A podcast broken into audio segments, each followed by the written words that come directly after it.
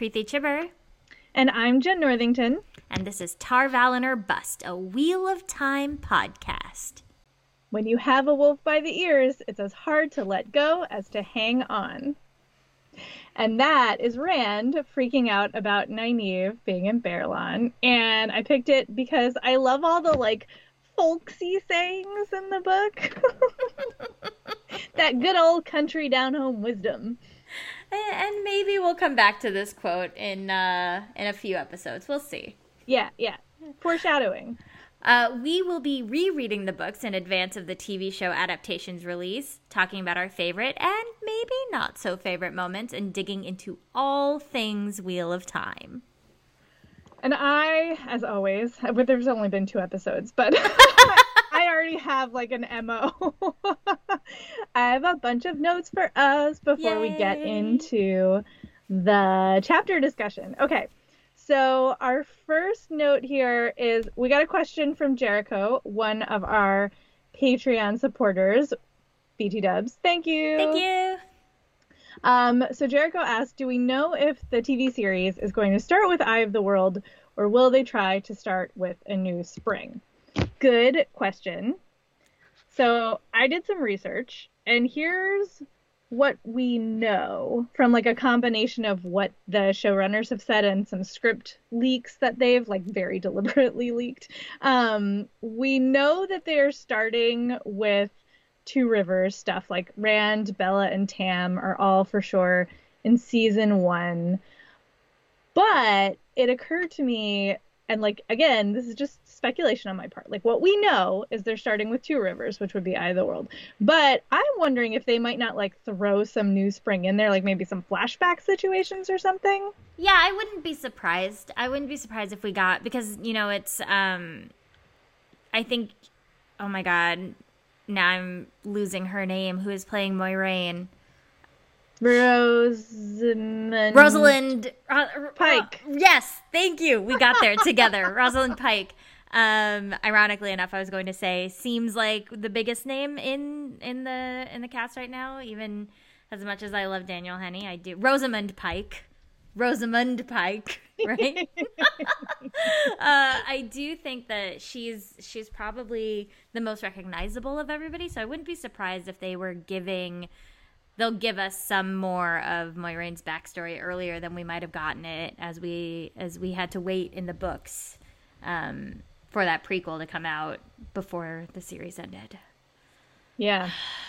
Preeti's still mad about it. I'll be mad about it forever. but that's what we know right now. It's November 18th. It's possible that like tomorrow some news will come out that changes everything. We'll talk about it another time. In two weeks. That's what happens.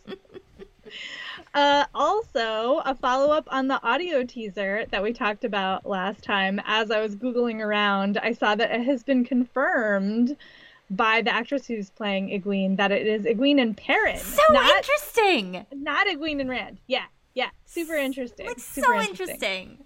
We can't talk about we can't talk about why that's interesting yet because it's spoilers for but later stuff. It does contextualize that scene. Yeah, yeah, sure does. Uh, I just okay. got so excited. I've got a link to um, which had the quote and like you know the receipts from the actress. So I'll leave that in the show notes. Okay. Also, my final note: Can we talk for a second about how these books are making my carpal tunnel worse? because this is I'm not even kidding, Preeti. So as y'all know if you're following along at home, these are like 800, 900 page books, right? They're massive. And even the mass market paperback is like pretty, it's not small. It's no, not it's small. They're pretty heavy. It's heavy. So, uh, something, and I'm like, you know, I have a desk job. So, carpal tunnel is a constant battle to like not descend into that. And I've like had weird situations in the past where I accidentally like, messed something up and then had to rehab it at home myself. But what I've discovered is that if I something about my wrist posture, I guess, when I hold this book to read it for long periods of time later that day and into the next day, just the top joint of my middle finger on my left hand goes numb. I'm not even kidding. These books are damaging me.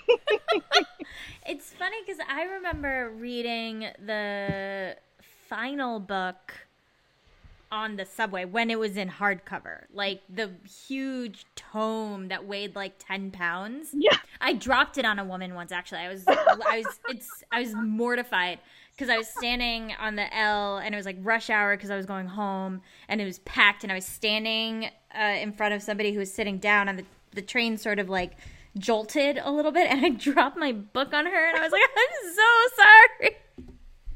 I'm having I'm having like a sense memory flashback to being stuck on a really crowded L right now. Not thank you for not. I don't want that. I'm mad at you right. I know nowadays, God no. It was also uh, I was I was I don't think I told this story last time, but I was um, when the final book came out, I was reading it on the train and I got off at my stop and I was like I had it like basically in front of my face while I was walking. And some boy tapped me on the shoulder and in New York I'm like, Don't talk to me, I don't know you. Right.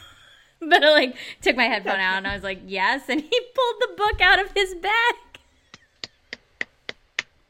And he was like, "Oh my god, I'm reading the same thing." and I was like, "We're both so strong. We can carry these huge books on the subway." Wow.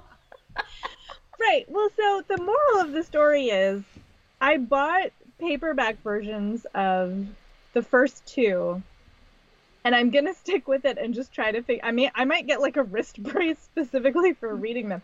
But I'm to have to switch to the digital version. I'm to have to switch to ebooks. But the the paper, I'm glad. I also like finally all my books came in from um, a used bookstore. I've been enjoying being able to write in it though. Like I I've been taking notes in the book. No, I don't I'm not a book note taker. I have a Uh, notepad for yeah. I'm a huge book note taker. I like to star and underline, and my favorite thing is to just do a line next to a paragraph. Mm, I won't put a note, so in like a month, I'm gonna be like, "What did I You're like, mean? What the hell is this for? why? Yeah, why?" no. That's why I don't do notes in books because uh, they're gibberish. At like five seconds after I've done it, I have no idea what I meant or like what I was trying to accomplish. I'm just like, well, these are like hieroglyphics that I, even I can't decipher, and I'm the one who made them. So I I, I, I write down instead. I write down nonsensical, almost illegible things in a notebook, and that works for me. I I have a good note. You can't read it, I can't read it. I can't read that. But it's a good note. I would use it in an essay.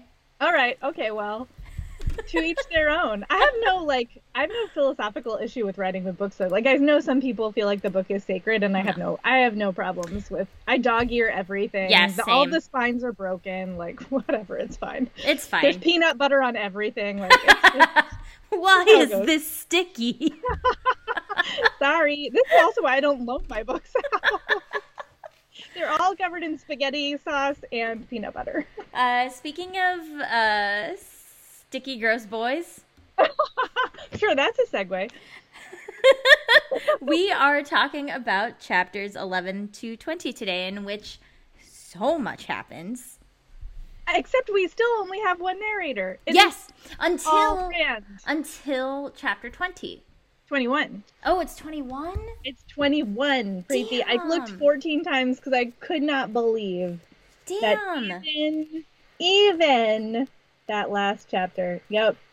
Oh shit, you're right. Wait, no, no, no, no, no, no, no. Hold on. Because I made a note. We're gonna have to edit this because I swear to God it was chapter 20.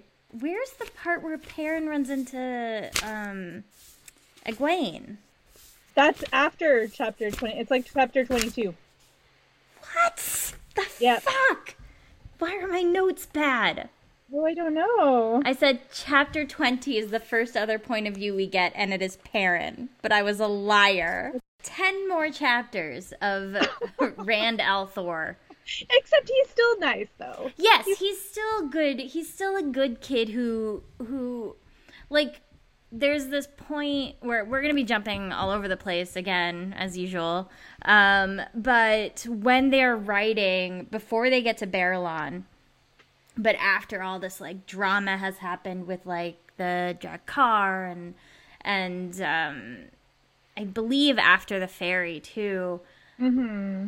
Rand has this moment where he's like he can see Egwene is like a little tired and so he has this like oh I guess she's like seeing how hard this is actually and da da da. But then he like kind of catches himself and Yeah. remembers that like oh no wait like I got to sleep all day she didn't like that's kind of a shitty thing to think and I was like that's really nice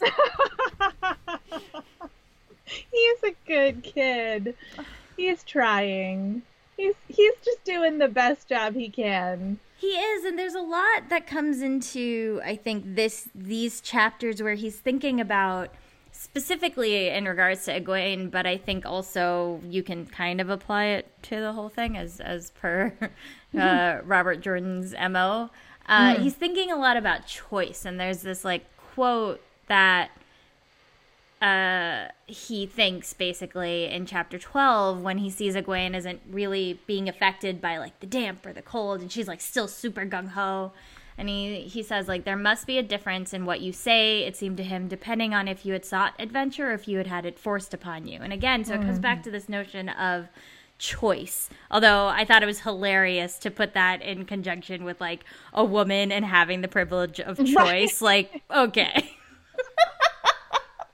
but I do really like that idea of like there's a lot about choice and Moiraine telling him, Matt, and Perrin that they don't have a choice, right? Mm-hmm. Yeah. Yeah, I think at one point she's like, I will kill you myself Yep. if before I let the dark one have you. And you're like, wow. Okay, that's then. not reassuring. Like I don't feel better right now. I know, and it, it sounds trite to say that it does come down to like character choices, but so much comes down to the decisions that like kind of like split second decisions these characters make, right? Like Yeah. with um Matt's Matt kind of bucking tradition and and be and, and bucking like authority and being like we're gonna go look around Shadar Logoth or or Rand. Oh, I'm so I get so irritated because I'm like you guys are so stupid. But Rand saying Padan Fane or paint it however you say it and not telling anyone. It's like, yeah, I'll just keep this random Weasley guy secret for no good reason and tell him all my business. Tells him everything. What a dummy. It's, you know, he's not the sharpest spoon in the drawer. Legit. Um, but he is he is trying. He is trying TM. Uh it's yeah, I so can we talk about your garbage child, Matt, for a second? I know. he is the worst. I was reading. So okay, like let's. Uh, I guess I will do a little synopsizing. All right, so they've left the two rivers and they're on the run from the Batman and The Batman. And uh, they like make it across the river. Moiraine sinks a ferry and like makes some fog. And everybody's really tired and freaked out. And they eventually get to Baerlon and they're holed up in this inn. They're all like can't tell anybody their real name or whatever. and oh wait, I'm like skipping way ahead. So right, that all happens, and then they keep going, and they end up in this horrible haunted, like deserted city, Shadar Logoth. And what does Matt want to do? Matt wants to go find treasure because he is the Pippin Took of this quest And I love like Peregrine he knocks the skeleton into the well and wakes up the Balrog. Like, sure does, sure does. And it Fool just reminds me how irritated I am with these characters who like have no sense of. But they're all the thing is, is like yes. Matt is maybe a little bit more aggressively annoying than the other two in, in some of these chapters, although he makes up so for it later. Um I I agree, but they're all they all make terrible decisions at, at one point. Even like Tom, who I get it, Tom telling Rand and Oh, Matt yeah. to like keep that shit close to the vest, and you're like, there has been one person who has consistently helped you the entire time, and her name is Moiraine. Right. You And- idiots. Like, you don't know this Gleam. You met this Gleeman five minutes ago, and also the Dark One is in your dreams, like killing rats, and Like- you're not gonna tell somebody about it. Seriously, what is is wrong wrong with with you? I just like they they all oh. make terrible decisions. Even like sweet silent Perrin is also also making bad decisions. And so like okay, not as many. Not as many. I I want to talk about sort of the okay, so leading up to when they get to Taren Ferry and, and they have to take the ferry over and it's like they have all these notions about what people from that town are like and how they're all like not to be trusted essentially. Yeah. I like this idea that based on being these country bumpkins, they have such a limited notion of what the world is actually like and so are consistently being shown that their perceptions may not be reality or in this case it was sort of. But how like every single time they get to another space it's like oh? Like there has to be this like in, this like moment of exposition in which they all get to have their like holy crap. Mm-hmm. it's so cute oh it's really cute um yeah i love the part where they like I think they get to Baerlon and Rand is like, so that's what a city looks yeah. like. And Tom just starts laughing. I love it. It's like it's like they got to Hoboken and Tom's like, just fucking wait, yeah. kids. Such a good analogy. Oh my god. this is the oh. biggest city I've ever seen in my life. Oh, you think so? Sweet summer child. Yeah. Can we talk about Tom for a second? Sure. I mean, we're already talking about Tom. Yeah. Tom Merrilin so interesting. So interesting. Hard to talk about without spoilers, but I'm going to try. I think I do think it's really interesting how the boys immediately sort of glom on to him as this like friendly slash potentially paternal advice giver figure. It's the because, patriarchy. Yeah, well, that right. Also, well, not for nothing, Moiraine did kind of like threaten to kill them. Yes. And Lan is terrifying. He's they're scary as shit. Like let's be real, they're scary. Um, I still agree with you that they're making the worst choices. Yes. But I a little bit get it because I just I can't get over like the image of Tom with his giant handlebar mustaches yeah. and his, his cloak. Like I just I kind of I loved I do I did love Tom from the get go. I think the first time around, and this time around too you just kind of immediately, I just kind of immediately get attached to him. Yeah, I mean, he's telling them stories. He's teaching them to juggle. Like, like there are these like moments where he is the kind of, he is the most, he is the safest option for. He's the safest adult option for them in this yeah. crew right? Like Moiraine terrifies them. Like like the part with the ferry where she drowns the ferry essentially and like brings that fog up and it's to mm-hmm. save them, of course. It's to keep them safer.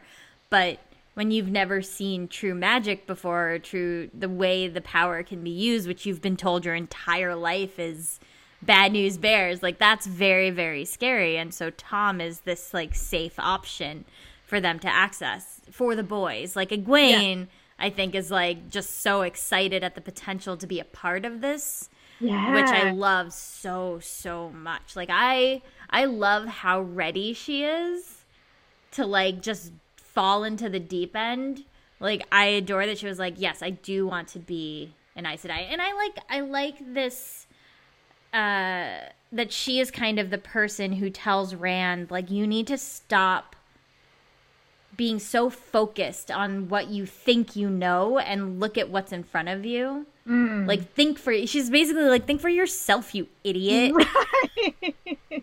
Right. like yeah. I love it.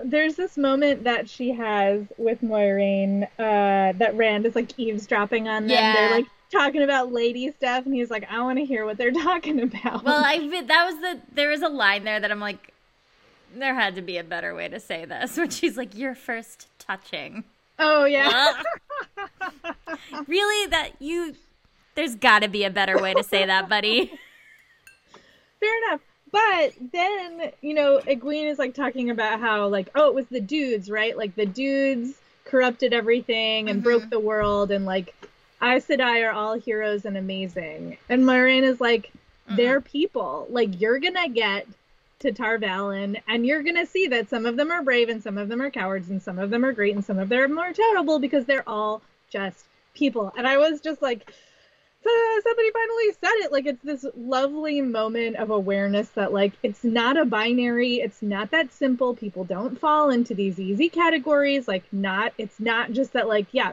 dudes who channel are the worst and the ladies who channel are awesome. Like it's so much more complicated and nuanced than that. And it's right there on the page. It gets said. Ugh. And I just love. I love that moment. I do also love how ready she is to like do the thing. Like she's just so fearless. It's it's so delightful. It's it's really nice in these early early stages and early parts of the story to have such a character who exists where it's like she's fearless, she's the one who's telling Rand to not be so afraid and and and to tell him it's a I mean basically like there is this intense fear of outsiders and difference from all of them and Egwene is the one is like we should not be so afraid. And granted she goes in the little a little ways in the other direction, but it's yeah. interesting, you know, having Moiraine remind her that Aes Sedai are people and that they will have their differences and just like people can be corrupted, etc. When yeah. there are so many different outfits set up in these books, right? Like you have the Aes Sedai, you have the Children of the Light, you have the Queen, you have all the Ajas within the Aes Sedai, you have like the people at the Borderlands, you have all these different groups who have their own perspectives and and infighting with them. It's so complex. It's so mm-hmm. complicated because you you can't it's like he tries to at the beginning recognize that you can't make an assumption on who someone is based on what they're connected to. Yeah yeah which is really which, of course it's n- nice. Yeah, it is nice, except that all the characters then proceed to continue doing that forever. and it's so irritating when you're like, None you, you're the one who said that we shouldn't be doing this. Right. You're you're the one. Right. But it's no. In there because people are like that. It's true though. People yeah. are like that. I mean, not not I don't think necessarily to the extent that it it gets a little caricature-ish at a certain point in these books down the line, but at bit. least right at least right now we've got nuance. Um, and we've got Min. How excited was I, I for the Min. appearance of Min? Another binary buster. Mm-hmm. She's running around in dude's clothes and nobody cares. Yeah. Amazing. Amazing. And she's got powers. And she's got powers. Like I I I like that the the seeds we're getting of just just so many things to come and yeah. so many mysteries that like you almost like you can't even keep track of everything. Oh yeah, already. Like I think sure. she does say like last lord of the seven towers uh about Lan and you're like the fuck does that mean? because especially we're still in Rand's head. Like he doesn't know anything. He knows nothing. He is Jon Snow. Like he's got no clue about anything. oh, it's so true. Yeah, I was super excited to get some more of these supporting characters. However, not super excited for the Children of the Light Ugh. to come into play. Yeah, that's the noise. That is the noise. I hate the Children of the Light. I hate the White Cloaks. They're the worst. They're the I, worst. So right. So we have this limited interaction with them in Baerlon. Like Matt's like gonna dump a cart on them or whatever. Which I think Rand... I thought was hilarious. so stupid. He's so stupid. He would have gotten away with it. Except that Rand had this like crazy moment where he's gonna confront them. And then they have to walk away, and then of course we meet them again trying to leave the city and it's a whole mess. I feel I was thinking about this and I'm like, why why do I have such a strong reaction to them in particular? Like there's lots of different baddies to choose from in these books, right? Like you've got so many different people to be afraid of ultimately, although we've only met a few of them at this point. Like why is it that I can like stand in certain ways to read about the other villains, but not. It makes me so angry every time a Children of the Light well, is on the page. I mean, they're think, real. Well, that's exactly it. I was like, there's no Draghkar or Trollocs in my world. Like there's no like there's all of these other like things that haven't come into play yet that I won't name, but they don't exist in my world. But the Children of Light absolutely freaking do. And I'm just like, no, get out of my fantasy face. Like I don't want to read about it. I mean, that's the thing is like with when you have a world that's built with societies and communities being so afraid, there's of course going to be a group that takes advantage of that fear and Yeah. welcome, you know, come on in, children of the light, be that like bigoted, awful, uh, just really Dogmatic. Dogmatic, like- and and just so horribly conceited in thinking that you are the only truth Mm-hmm. and it's and we know we sadly know that those communities exist and and have severely negative impact on people. And so seeing it in the book you're like there's too it's it's too close to its real world too real. analog where you're like i don't i don't want this. Like it makes my skin crawl. Yeah, same, same. but it is that moment where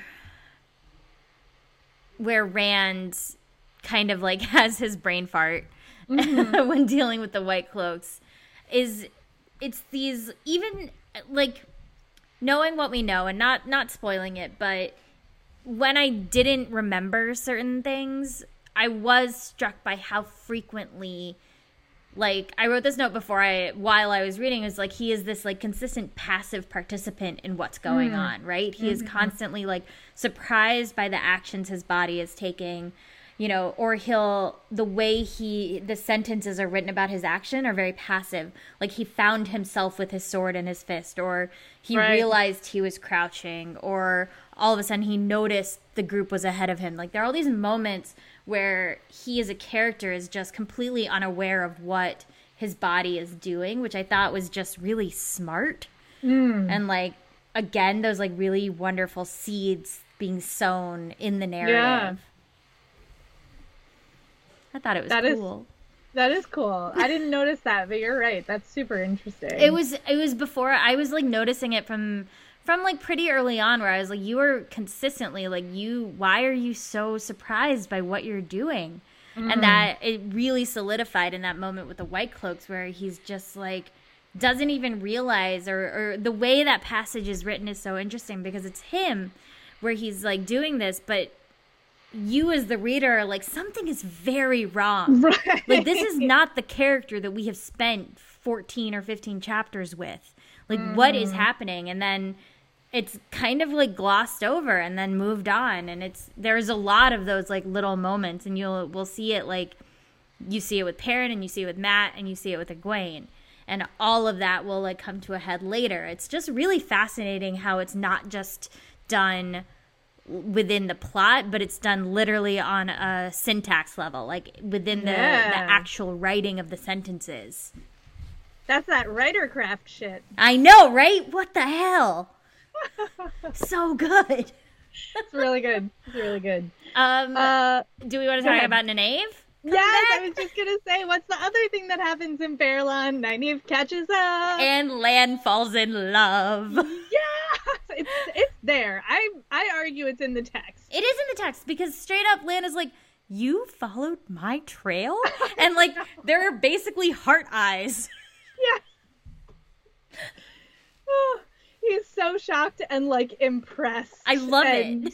Yeah, it's and she's just like, "What? I know how to track a rabbit." And he's like, "Bitch, I like trained in the Borderlands." Like it's so good. I will So- say it's like kind of this is where you see some of the like the the weakness in his characterization I think come out because the name is so annoying. At the, at the head, she is. She's like, I'm like, just stop talking for one second and listen. they, but they don't give her the motivation. They don't tell us like why she is a, like why are you making her this way? They don't t- they don't give us that. She just is and it's so Yeah. grating. And granted, from like to your point from the last episode, it is all from Rand's perspective. Right. And so like of course, but still I was like, "Oh my god." Well, I do feel like it's said more than once how young she is Yes. and how hard Yes. she's had to work to get respect That's true. uh, in the Two Rivers as a wisdom because she is way too young to be doing the job that she's doing. So for me, her motivation is just like, I'm not going to wait for you to listen to me. I am going to make you listen to me. And I'm so used to having people argue with me about what's best when I know, like in my bones, what the right thing to do is here that like I'm not I don't I'm not even going to wait for you to come around. Like I'm just going to do what I think is right and like you're going to have to deal with it. Now, does she take it too far? Absolutely. but I cannot find it in my heart, at least not at this moment, not yet, to be annoyed with her because she's just so. Oh, I just love her so much. I love how I kind of love how angry and stompy she is. Not gonna lie, I do. I kind of love it. I do, but I want more. I want more like actual textual basis for it. In the same way that I Sure. feel like he seeds this stuff with some of the other characters. Yeah. He hasn't done it with her yet. Yeah. Like we'll get there, but it's not there yet. And so I just found her like particularly grating in these chapters. That's fair. That's fair. Uh, so the other, the the two other big things that happen is like there's a straight up freaking battle Yeah. like straight up like they battle these Myrddraal and Trollocs, which I think is so cool. By the way, like I love that it's like these three boys who kind of have to become soldiers in in this like very abrupt way. Yeah. And they try so hard, and I'm like, oh, I'm so glad you all survived. Seriously, it is stressful that section. Oh my goodness, it's real stressful. Yeah, the flight from Shadar Logoth, and they're like, there's Trollocs everywhere, and they're going over these hills, and like everything's a disaster. Oh my gosh, super stressful. Um, and the mist, the the mist that's gonna suck your soul out of you. The I can't Oh, remember its so name right now. scary. So scary, so like scary. everything in Shatterlog, we talked about it last time, but like Jordan's just such a master at like suspense and and horror. yeah, in a way that you kind of forget when you haven't read the books in a long time. Like Yeah. the whole sequence where Mat and Rand and Perrin are sneaking around Shadar Logoth looking for treasure is terrifying. Like the moment Mm-hmm. Rand, I think it is Rand who realizes there are no shit. Like the thing that's wrong is that there are no shadows. I was Yeah. like, ooh. I would like to point out that my note on this is Shadar Logoth. Ah, Mordeth is very scary. Mat is such a stupid baby. You're just right. Where is the lie? He is a stupid baby. he is a stupid, stupid baby. Um, oh, but he's a stupid baby who speaks in tongues, which I thought was, talking of seeds, a cool moment. Very cool moment. Yeah, yeah. I love how you just like it's funny because you talked about how Rand like constantly doesn't know why he's doing anything that he's doing, and that's a great moment. That's actually probably the one moment of character development we get for Mat in Yeah. these opening chapters is that like he says these words come out of his mouth in the heat of this moment. He has no idea what they mean. He has no idea where they came from. He's not super comfortable about it Nope. afterwards. Like he's not like he feels weird about it and you actually get to see a moment of him not being just this like careless sort of trickster figure like oh look there are feelings in there somewhere Yeah, here's really- a feeling that mat had no, I love it because it does have all these like there is such a weight to it because he has been that kind of you kind of make a lot of assumptions about who he is as a character and then all of a sudden you're like, "Oh, maybe I was maybe I was wrong and maybe I should be paying more attention to him too, right?" Ooh. but then i still want to strangle him I know. so, you know uh I love that Mordeth is like basically worm tongue. Ooh good call right? good call He's just like mm-hmm. basically worm tongue, like this like sort of weak assistant who is a lot of talk and terrifying. Like it's not that he's not mm-hmm. terrifying, but the whole story of kind of Aridhol, like there's this line where it's the victory of all is light, and that's the battle cry that Mordeth gave, and the men of Aridhol shouted it while their deeds abandoned the light. I was like, this is hmm. far too real. too real too real. Like, why? Like, especially because I was reading this like two weeks ago, and I was like, no. Ugh, there's some timing for you. I know, right? yeah, it's it is it is. I mean, it just kind of feels like.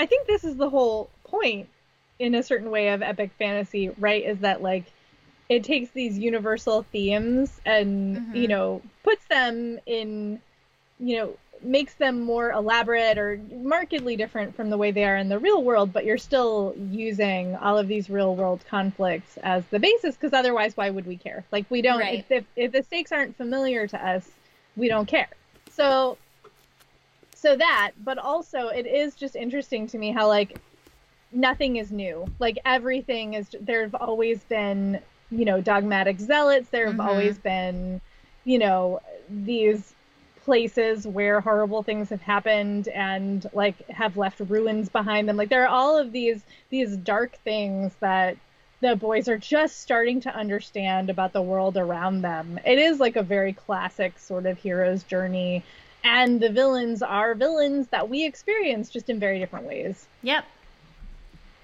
Oh.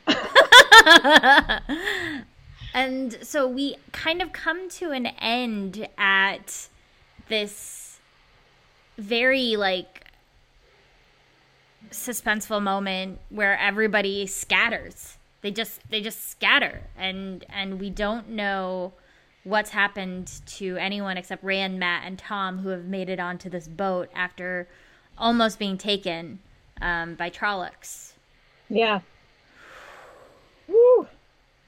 and like then you know that this is it's getting real like the separation it's again it's very it's very you know um leading up to the two towers yeah yeah the the fellowship has to disband and and people have to go off and kind of handle their own goals to an extent um in this case same same way where it was born out of violence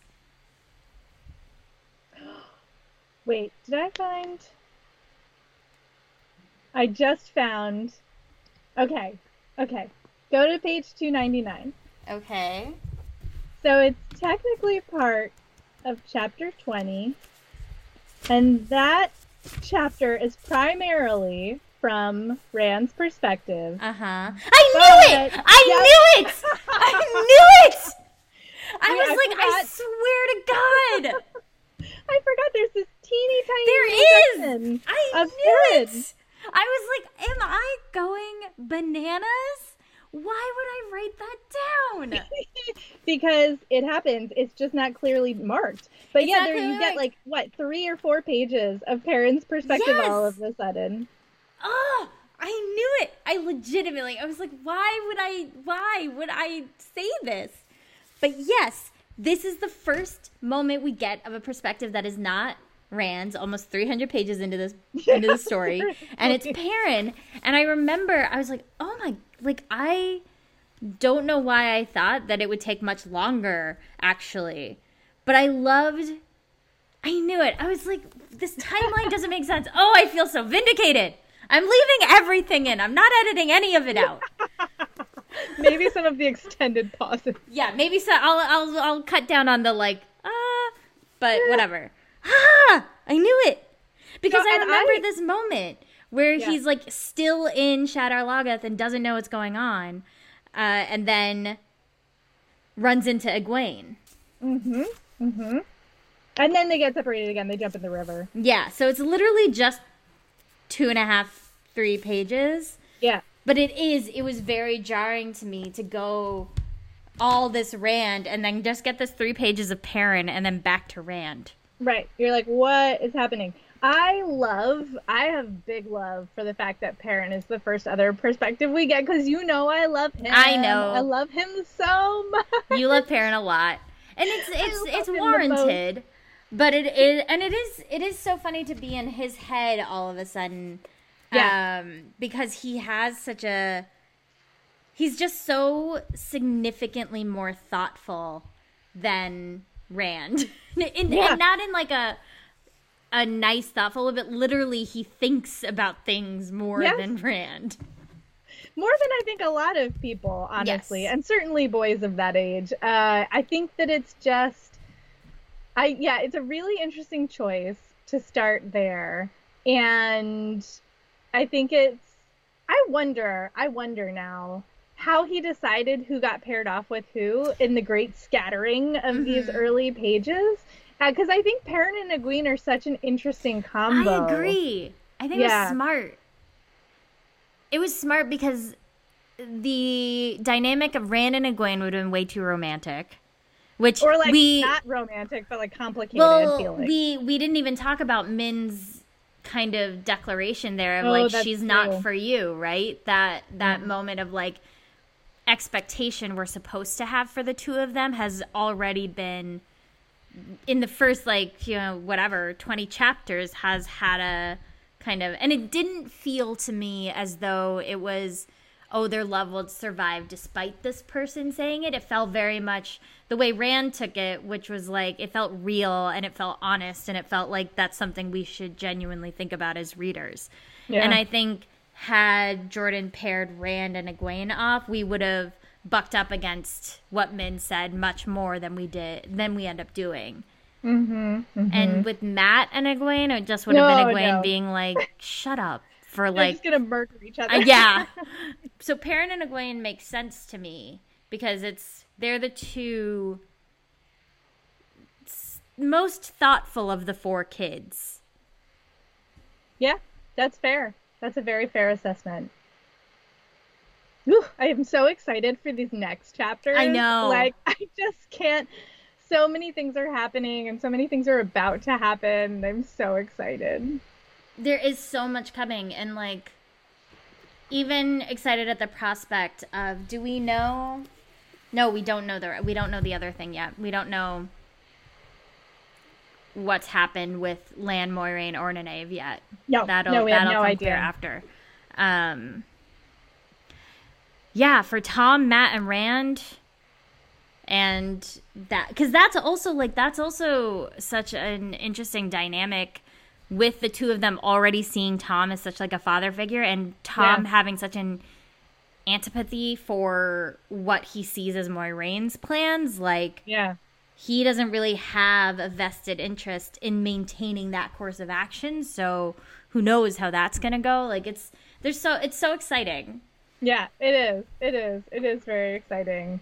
So many characters. It is sort of astonishing to me that Robert Jordan managed to pull this off. seriously that he went into it with this many characters from the get-go. It's not even like they pick some up along I mean they do pick more up along the way, but just from the start, you've got like what? 7, 8 people all with Mhm. vying interests and personalities and dynamics. It it really does turn into all of these like how he how he weaves together all the plot threads uh are it's it's amazing just how many various things are going to have to get woven together to create this massive massive story Yeah. Bonkers. i'm i have i'm so curious how the show is going to do it how It's do you lot. do it I know. I don't know. I mean, it, I guess it depends on how slow, how much they invest in character development versus plot points, right? Because, you know, that's the thing about TV is that you kind of have to keep the plot moving Yeah. or people are not going to hang around. Whereas I think in a book, you can get away with, i mean, again, some people will not hang around, but you can get away with more character development and a little less plot in a book than I think you can in a TV show. Um, and so, yeah, I just am so curious to see, you know, how they will sort of telegraph to us things about these characters because we know they've been cast, right? Yes. Like we know they're they're all in there. It's not like they lost a couple characters or like, you know, sometimes they'll combine characters or whatever. Mhm. But I guess, you know, I I mean, Game of Thrones has so many problems that I like don't even want to get started talking about, but I feel like one of the things at least the early seasons did was give us a nice amount of insight into a lot of different characters. Yeah, and and I also think Wheel of Time is going to benefit immensely by having the story be finished. So they know Yeah. who is important. You they know what plot threads they need to follow so that it'll make sense as the Are you books telling go me on. it's not all important, Preeti? I didn't say anything. oh.